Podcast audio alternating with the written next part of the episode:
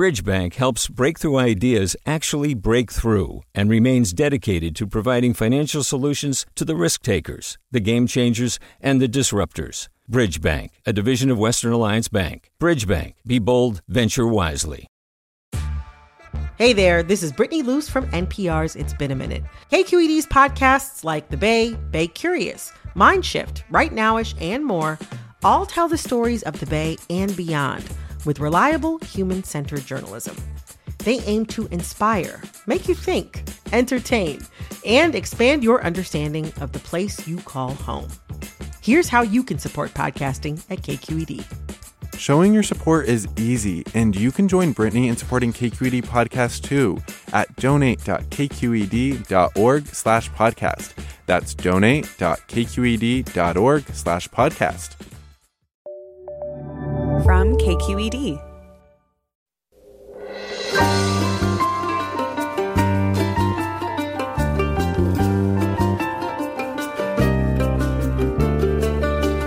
From KQED Public Radio in San Francisco, I'm Mina Kim. Coming up on Forum, Ian Manuel was 14 years old when he was sentenced to life without parole for shooting and injuring a woman. While in prison, Manuel was placed in solitary confinement for 18 years. He joins us to talk about his experience. And as the Biden administration passes the 100 day mark, some observers on the left have been surprised that the president's policies are more progressive than promised on the campaign trail.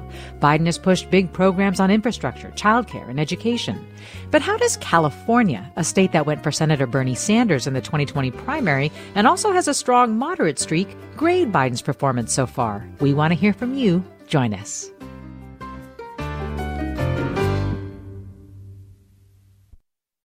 Support for Forum comes from San Francisco Opera. Set 10 years after a school shooting, the critically acclaimed opera Innocence takes us into a complex emotional journey where our understanding of innocence and guilt is constantly upended.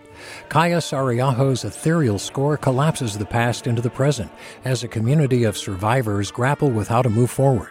Don't miss the highly anticipated American premiere of Innocence, June 1st through 21st. Learn more at sfopera.com. This is Forum. I'm Mina Kim.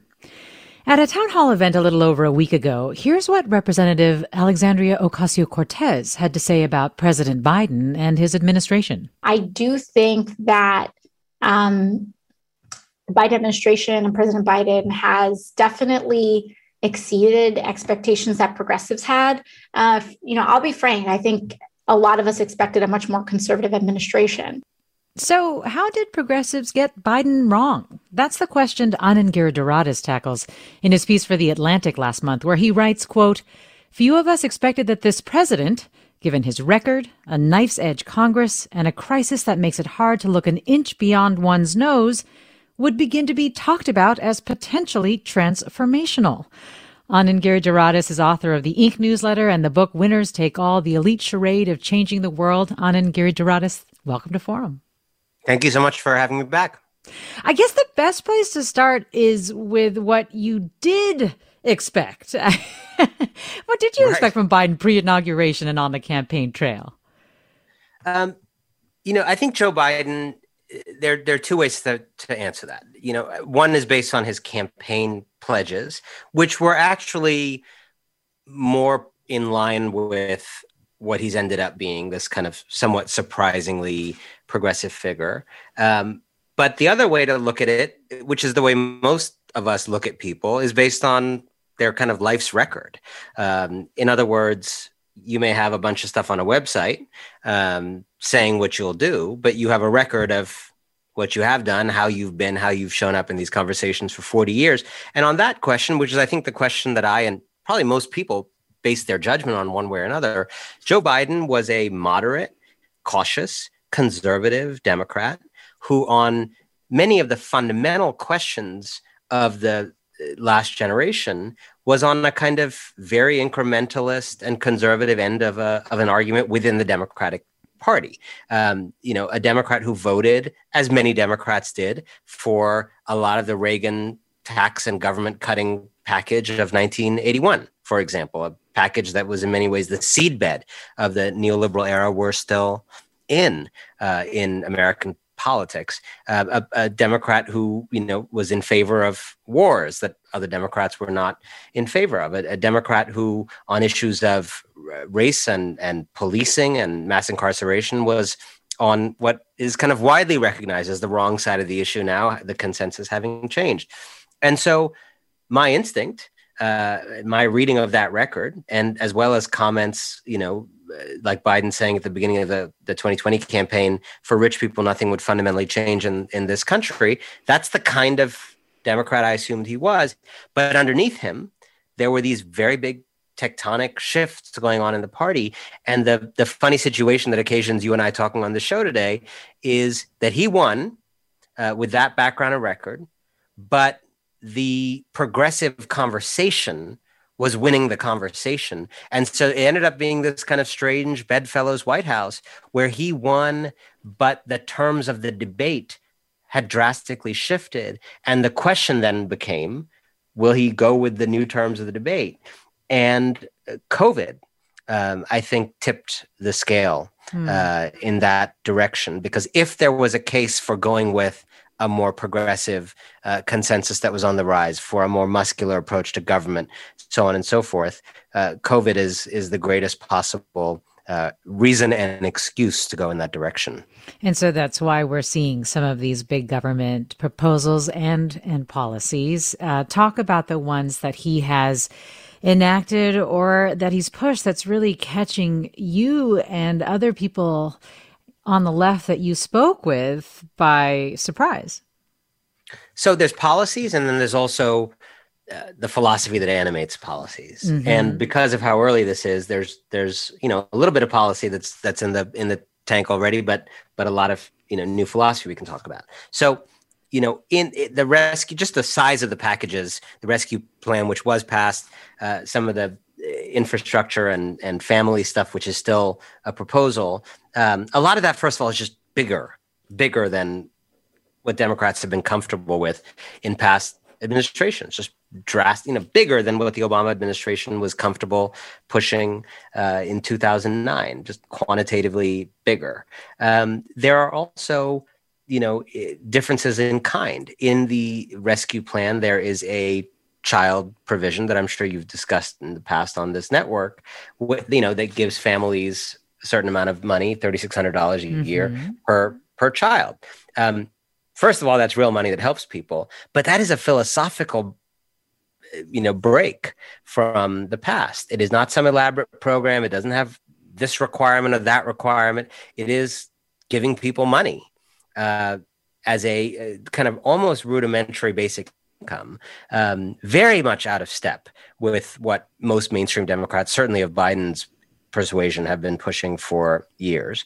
Um, but then, really, in some ways, what catches my eye even more, although it's not policy and it's not a check in the mail yet, is philosophy. Uh, are you operating within the Reaganite consensus that in many ways Presidents Clinton and Obama continue to operate in, not of their choosing, uh, in which government is kind of a regrettable thing. You're kind of apologetic about government. Bill Clinton said the era of big government is over. Um, or are you making a muscular, militant case for the redemptive force of government in people's lives? And I think what is interesting is I have heard Joe Biden take that argument on in a way that uh, feels fresh and feels novel. Uh, when I talked to Mike Donilon, one of his longest serving advisors, who's now with him in the White House, but who's known him, you know, actually started working with him in 1981 when Reagan Reagan took office. He said, you know, look, like he truly thinks that this can be the time where we end the way the country has operated since Reagan. So they are quite forthright about the fact that they think they can break out of the Reaganite consensus in a way that implicitly they're saying their predecessors in the Democratic Party uh, did not. You mean the Reaganite consensus in some ways that can be encapsulated by uh, the problem government is the problem, as, as Reagan famously said. I actually just want to play a little bit of Biden giving a February speech on the state of the economy and the need for the rescue, American Rescue Plan, just because I think it just fits so well with what you're talking about here. So let's listen. So, the way I see it, the biggest risk is not going too big if we go if we go too small. We've been here before. We're talking about President Biden with Anand Giridharadas, and we're talking about whether or not he has surprised you with some of the positions that he's taken and the proposals that he has put out. And I want to invite you, our listeners, to join the conversation and tell us if President Biden and his administration have done just that. Are you happy with the plans that he's putting out there or maybe unhappy? Give us a call, 866-733-6786. Again, 866-733-6786. You can email us, forum at kqed.org. Get in touch on Twitter or Facebook at KQED Forum. I want to bring Laurel Rosenhall into the conversation, a reporter who covers California politics at Cal Matters. Laurel Rosenhall, thanks so much for joining us. Great to be here, Mina. Thank you. You pointed that you pointed to the fact that some of his actions, his proposals have come from the Californians in his administration. We talked a while ago, I think when he was president elect and he hadn't been putting out his picks uh, right away. Can you just remind us who is there from California that you think is likely having sway?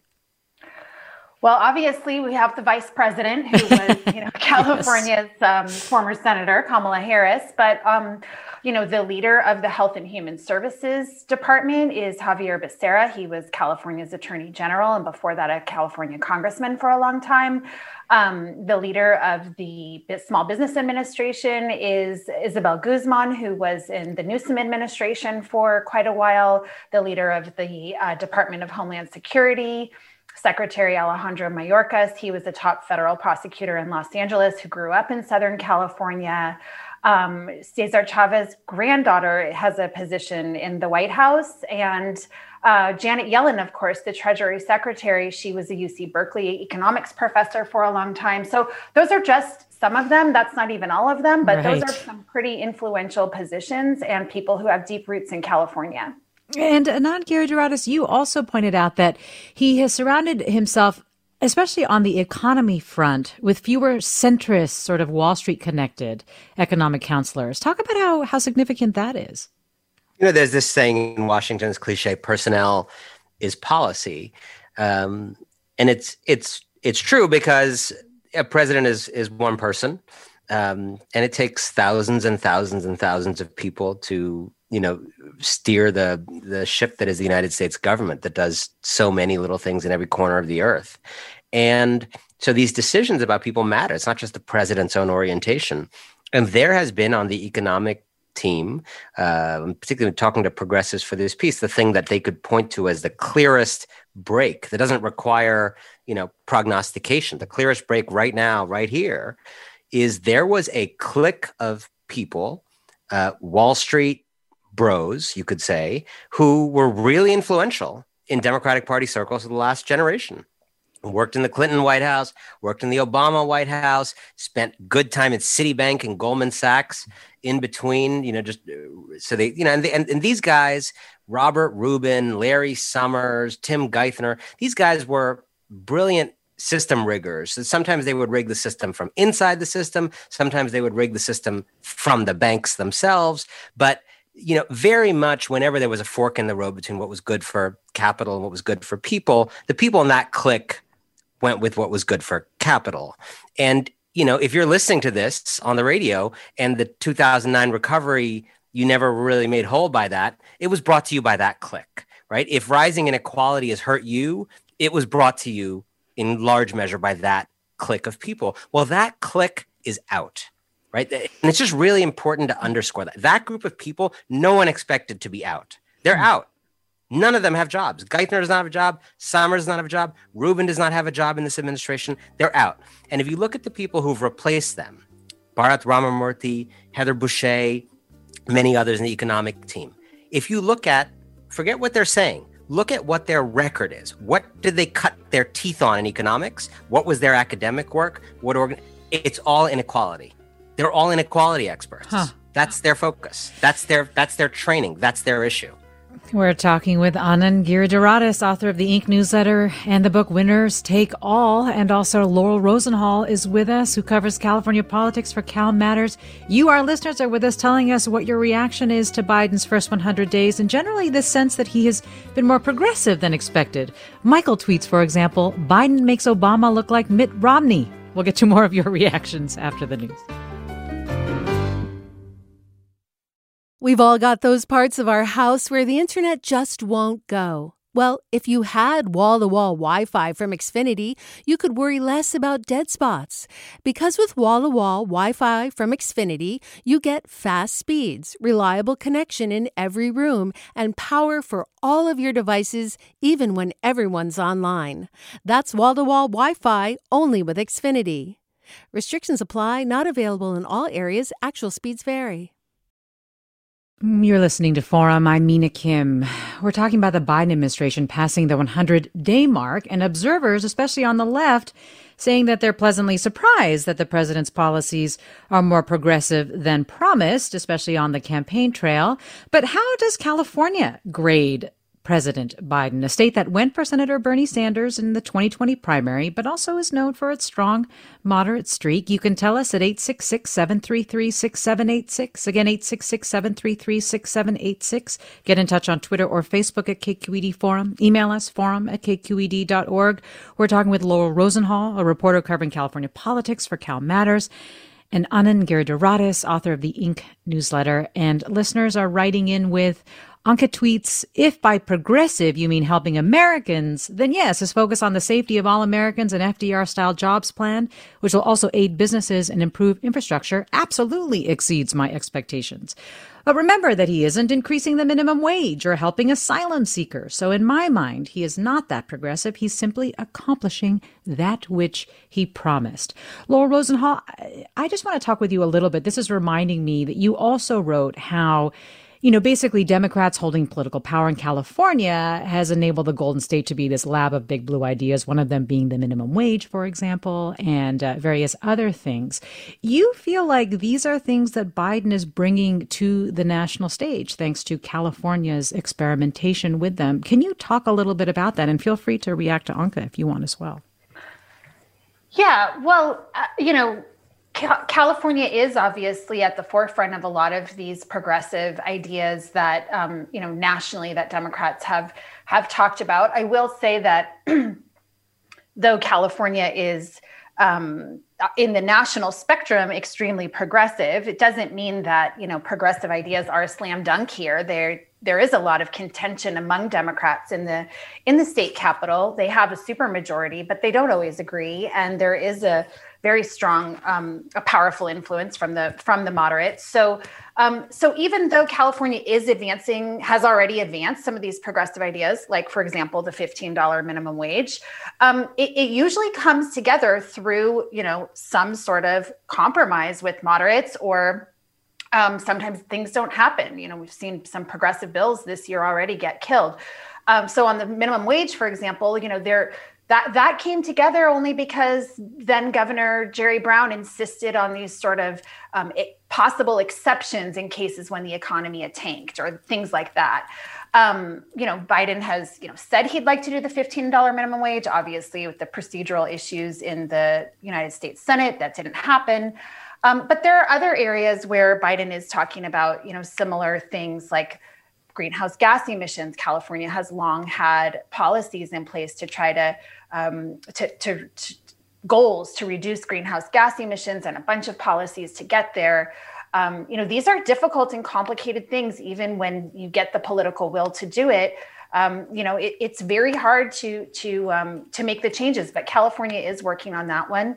Um, two years of community college tuition free. That is something that California has on the books that Biden has also proposed. Um, but there again, I would point out the devil is kind of in the details because the um, the the way to get tuition free community college in California is only if you're a quote unquote first time full time student. Um, that's not the that's not who most of the students who go to community college. They're not straight out of high school and going to school full time a lot of them are adults who are working and and and squeezing courses in around um, where they can. So so you know these policies ideas are that are coming out of california are being emulated but i will say the devil's in the detail in terms of you know how how they're implemented here and how they're implemented they would be implemented nationally aren't going to always you know be the same Yes, and you were also talking about potentially the need for cooperation on bigger things, especially with the filibuster in place. I mean, and there are some mentioned Democrats and Republicans who are not happy, saying that uh, they've decried the lack of bipartisanship. I think there was this editorial uh, board piece for the Orange County Register that was saying that they wanted to see more of that from him, and others who are saying he he's just spending too much money or pushing things too quickly. He wants to raise taxes and so on.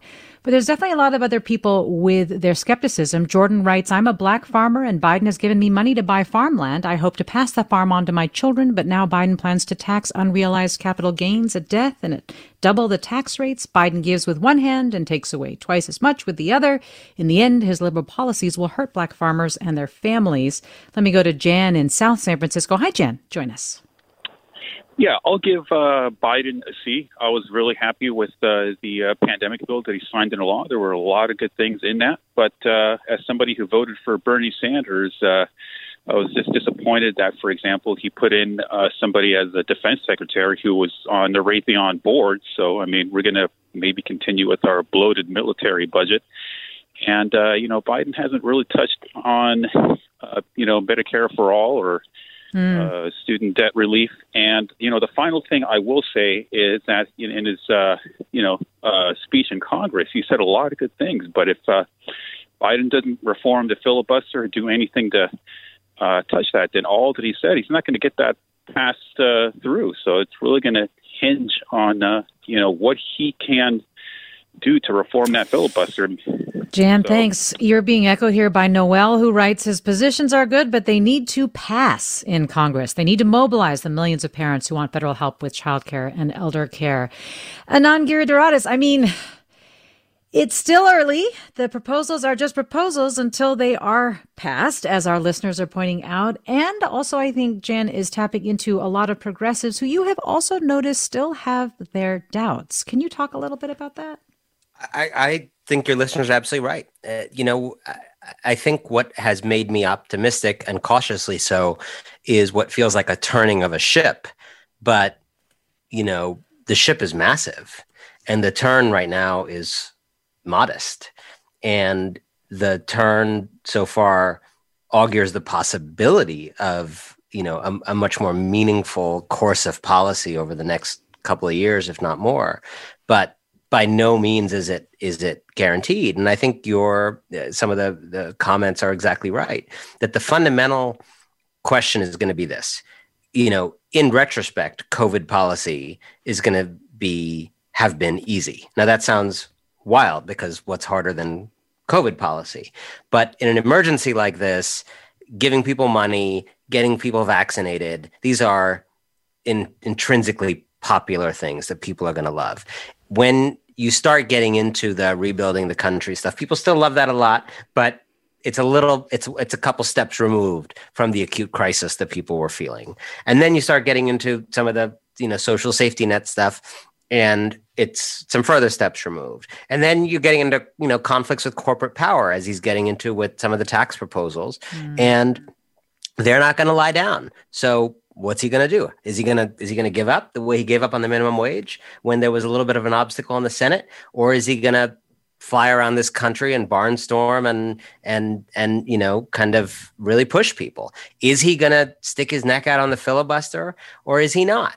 Uh, is a smaller and smaller number of white Americans through in underpopulated states going to be able to have a veto on on the future itself in America through the United States Senate, or is that going to be reformed? Uh, these are fundamental questions, and making America governable again um, needs to be the real project here because in a way getting people checks and stuff is the easy part but you're not going to be able in a sustainable way over the next many years to get people checks or do any other meaningful things get people health care get people education this and that if you don't render america governable well, Doris writes Biden has proved to be the man I've always believed he is. I'm not surprised. I'm thrilled. Laura Rosenhall, I know you need to leave us soon, but just really quickly, what is your sense?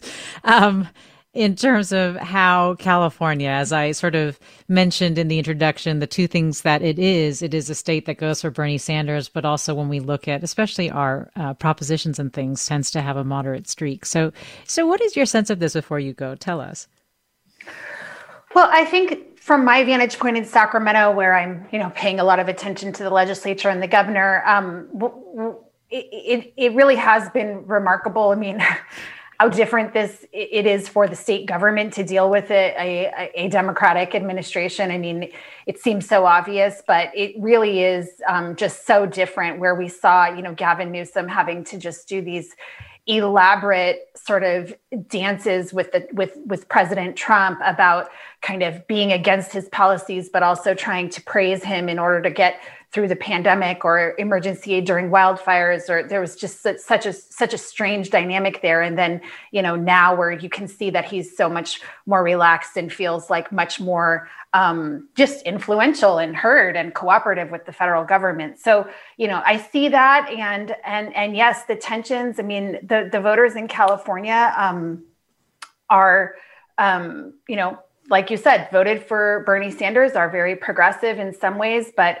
we have a lot of um, corporate influence that counterbalances the labor influence in our politics here. And so when it comes to propositions and taxes, you know, we have a we we we have a fairly conservative electorate when it comes to things like raising taxes. Mm-hmm. And even our progressive governor Newsom has, you know, promised that he's not embracing any new tax increases this year. Well, Laura Rosenhall, thanks. Really appreciate your insights. Thanks for having me. Laurel Rosenhall of Cal Matters covers California politics. We have Anand Giridharadas still with us, and you, our listeners, as well. And, and to Laurel's point, Henry writes, Our definition of progressive does not take care of our senior citizens. I'm an African American retiree, and I worked hard and invested in property in the stock market, but now Biden wants to increase the tax on my retirement income. Raising taxes will destroy retirees and their families who take care of them. Let me go to caller Peter in St. Petersburg, Florida. Oh, hey, Peter. Hi. I have, I think, an interesting metaphor. It's like riding a bicycle. When you ride a bicycle, you feel like you're going, you're balanced, but you're constantly turning left and right. Little adjustments to keep the to keep. If you ever tried riding a bicycle with your eyes closed, you realize right away you, you can't stay vertical. You, you're constantly adjusting left and right. So what I'm, when you mention Bernie, you could say overall he wants to turn left, but we're always making small adjustments, turning a little left, turning a little right. And that's you. You can say within the Biden administration, there are these small turns to the left and to the right. Overall, from the previous administration, we may be turning more to the left, and then from the time of say Reagan was a stronger turn toward turning to the right. Hmm. I mean, but the 20th century overall is a turn to the left.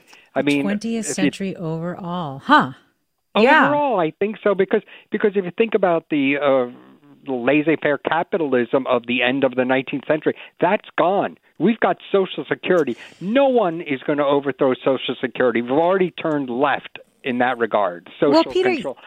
Yeah, sorry to interrupt you. You're making some really interesting points that I, I actually want to get Anand to comment on because Anand, you write a lot about the moment having such an influence on Biden. You touched on this very early on in our conversation, but I would love to hear you say a little bit more about that and also the fact that you have the moment and a person in Biden who you at least have seem to have concluded is quite persuadable, like not an ideologue necessarily. Yeah, well, first of all, uh, to the caller's point, uh, I, I, endorse bike riding. I just taught my son how to ride a bike, uh, you know, last uh, last couple weeks. So it's a great it's a great activity. Um, you know, I think the the larger point I took from that caller is about these kind of drifts in policy where where the the you know consensus not the not the little left right corrections when you're steering a wheel but but kind of real shift one way or another. And so you get FDR in the 30s and that begins really a 40 plus year era of a consensus around the utility of government to make people's lives better. And everybody on the right and left operates within that fundamental consensus. They may disagree but they're all in that consensus right? So Nixon creates the EPA. Eisenhower supports, you know, taxes that many people today would consider confiscatory on rich people. Then the 80s, you have a drift to the right. And you have a Reagan consensus that we were talking about earlier. And you have this notion of government being evil, bad, or just merely regrettable, or a little too big, a little too bloated, kind of like the DMV. And Clinton and Obama don't love that consensus, but but operate within it, can't seem to escape it.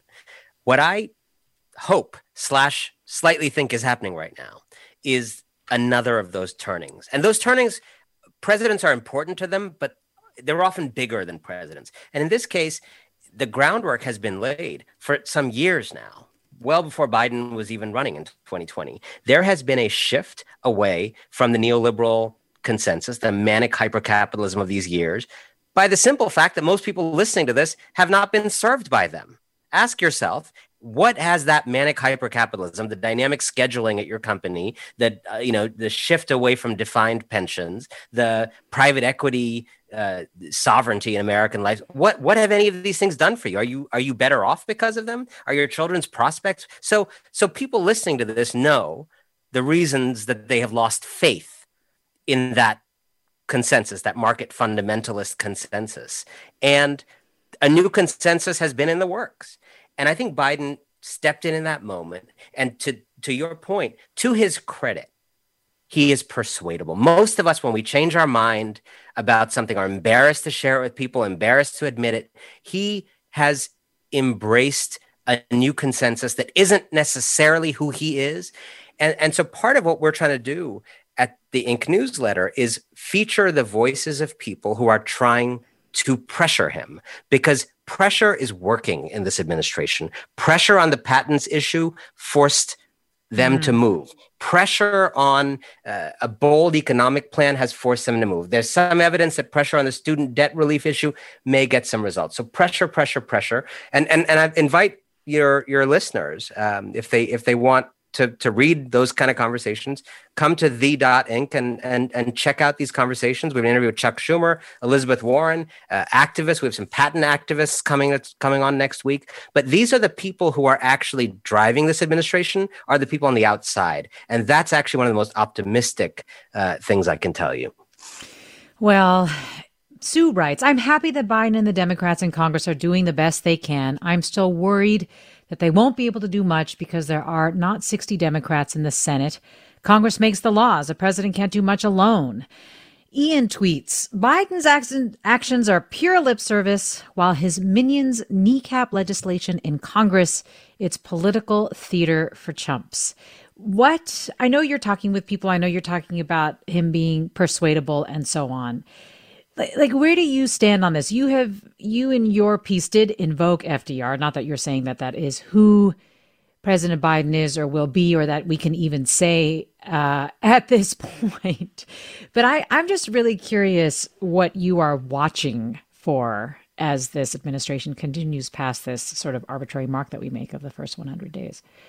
I think i'll be watching for when the fights get a little harder um, how gutsy are they you know um, so when it's not emergency relief in a pandemic but it's fighting to raise people's pay again we're going to do a minimum wage fight later in the year let's say how much guts are there? How much is he willing to lay it on the line? How much is he willing to take those hits? When it comes to eh, time to say we're not going to get voting secured for people in this country without being willing to break the filibuster at that point, is he loudly and clearly going to advocate for breaking the filibuster? Is he going to go on prime time and, you know, make that case to the American public? Um, when big corporations, as they probably are just starting to do, but haven't yet organized themselves, are pushing back against the raising the capital gains tax and other things like that, um, corporate tax. Like, is he gonna is he gonna really go to the mat on that. Those are going to be the defining tests of this administration. Anand Giridharadas of the Ink newsletter and author of Winners Take All, the elite charade of changing the world. Thanks so much for your insights today. Appreciate it. Thanks for having me. And thanks, listeners, for always sharing your insightful opinions. I'm Mina Kim. Another segment of Forum is coming up next. Stay with us.